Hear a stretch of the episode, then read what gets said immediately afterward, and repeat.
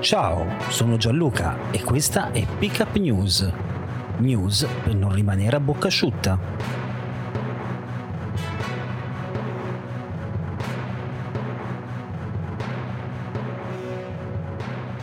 E benvenuti amici, benvenute amiche di Pickup News in questo nuovo appuntamento con il podcast che non dovrebbe mai lasciarvi a bocca asciutta. Io sono Gianluca, oggi è giovedì 14 settembre 2023 e torna in campo Super Mario. No, non sto parlando dell'eroe dei videogiochi Nintendo e campione ai botteghini, per lui la festa era ieri, oggi torna in campo Super Mario Draghi. Ha accettato l'incarico affidatogli da Ursula von der Leyen e eh, pensate, lei ha fatto il nome del nostro ex premier, nonché ex eh, capo della Banca Centrale Europea, dopo aver letto un articolo dell'Economist in cui raccontava che l'Europa, così come siamo abituati, siamo stati abituati fino ad oggi a vedere, non può reggere e potrebbe, anzi sicuramente, rischia di non avere futuro. Ma perché Draghi, che aveva dichiarato di voler andare in pensione, ha accettato questo nuovo incarico dall'Unione Europea? Lui ha spiegato che è un periodo complicato, molto complicato ed è per questo che ha accettato la proposta a, for- a fronte delle importanti sfide che attendono l'Europa. Nell'intervento sull'Economist Draghi aveva descritto l'esigenza di dotare l'UE di nuove regole e più sovranità condivisa. Insomma, in poche parole, un governo europeo che governi l'Europa e non che faccia semplicemente da censore o da garante.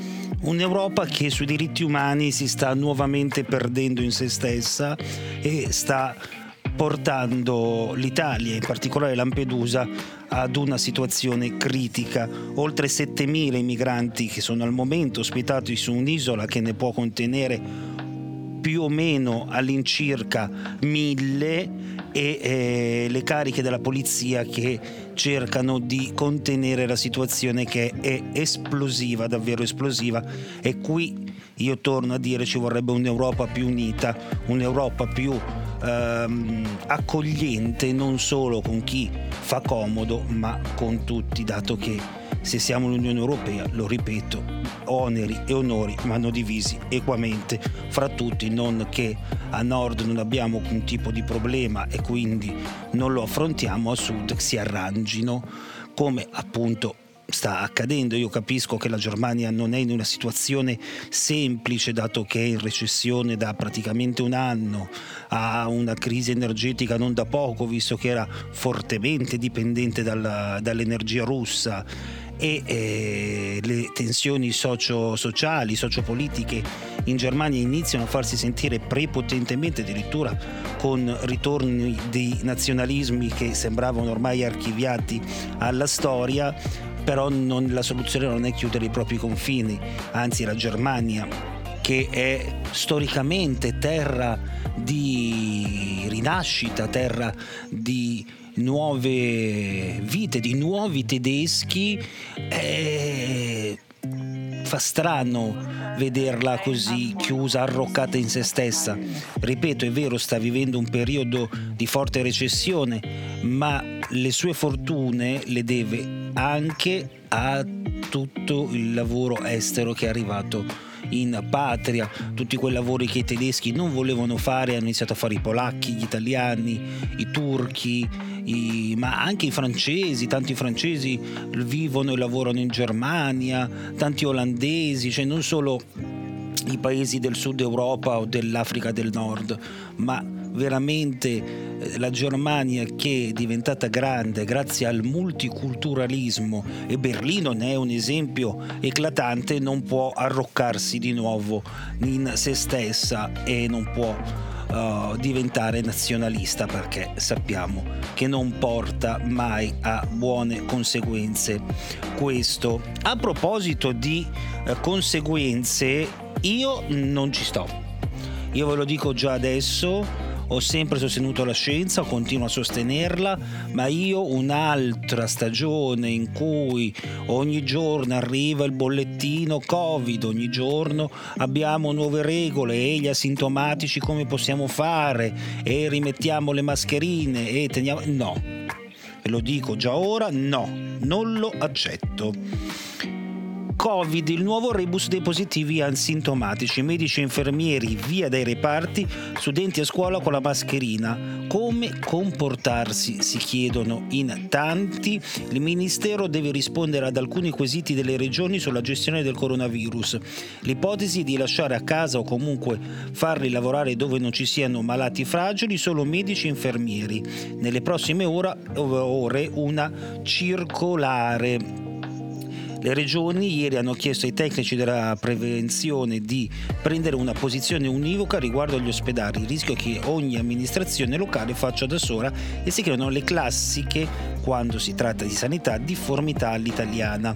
La soluzione deve essere ancora individuata, ma l'ipotesi che al momento convince di più è quella per la quale si è schierata ad esempio la Lombardia, di non mandare nei reparti a rischio il personale positivo al coronavirus e senza sintomi.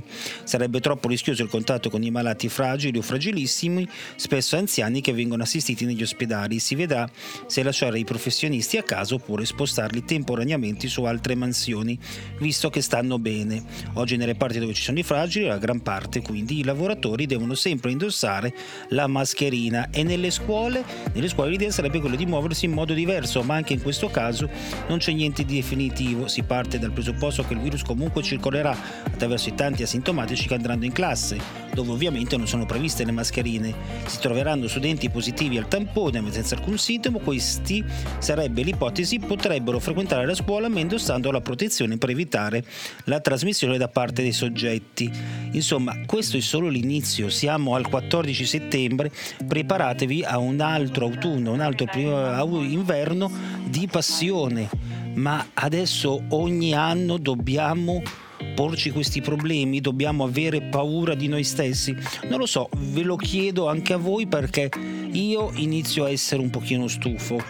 Parlo in maniera probabilmente egoistica, ma non credo che eh, sia questa la soluzione sia per la ripartenza che c'è stata e che deve continuare nel mondo del lavoro, nel mondo dell'accoglienza in particolare e non è questo il futuro che possiamo vivere questo inverno, il prossimo inverno, l'inverno prossimo ancora. Non credo sia questo il modo di proteggere i più deboli. Ma voltiamo completamente pagina perché ora possiamo vedere gli alieni. Nel Parlamento messicano sono stati mostrati due corpi con mani e piedi a tre dita, corpi probabilmente alieni. Insomma, un bel tema di discussione da tenere in uh, considerazione nelle nostre chiacchiere da bar, perché fondamentalmente di questo stiamo parlando. Turisti maleducati anche a Bruxelles, salta sulla statua e la rompe, ma in questo caso l'autore del gesto è stato arrestato. Ecco la differenza tra il eh, comportamento maleducato tenuto in Italia dove praticamente non gli succede nulla e all'estero immediatamente bloccato e arrestato. Sembra una citazione del compianto Maurizio Mosca ma in quattro minuti è stato individuato intercettato bloccato, arrestato e ora è in galera. Eh, però questo bisognerebbe fare perché eh, soprattutto i più giovani, mi sento boomer a dire questa cosa, mi sento veramente anziano a quanto pare non hanno il senso del rispetto dell'arte. Tra l'altro leggevo che la generazione Z non cerca più quel lavoro che porti ad avere stipendi altissimi ma tante responsabilità, ma vorrebbero un lavoro flessibile, dinamico, possibilmente in smart working, che li impegni poco, con poco sforzo e possibilmente con uno stipendio medio-alto, ma senza fare fatica. È bella la vita, ragazzi. Purtroppo non funziona così. Vi aspettiamo tutti in fabbrica a muovere le mani o da McDonald's o qualsiasi altro fast food a servire panini perché di ingegneri aerospaziali e di filosofi ne abbiamo già a sufficienza. Immagino già i commenti sotto, bravo, lo dici tu che fai un podcast. Ecco, questo non è il mio lavoro, ovviamente, questo è una mia passione, è un mio passatempo che però sta avendo un buon successo, ma fidatevi, non ci sto monetizzando un centesimo. Voi direte sei scemo? Probabilmente sì ma non è questo al momento il mio lavoro perché il mercato è già ricco di alternative professionali, professioniste che vengono pagate. Io faccio il mio onesto lavoro e non mi lamento, ma sta tornando la mia boomerite, quindi ci salutiamo qua, appuntamento a domani con un nuovo episodio, l'ultimo della settimana di Pickup News.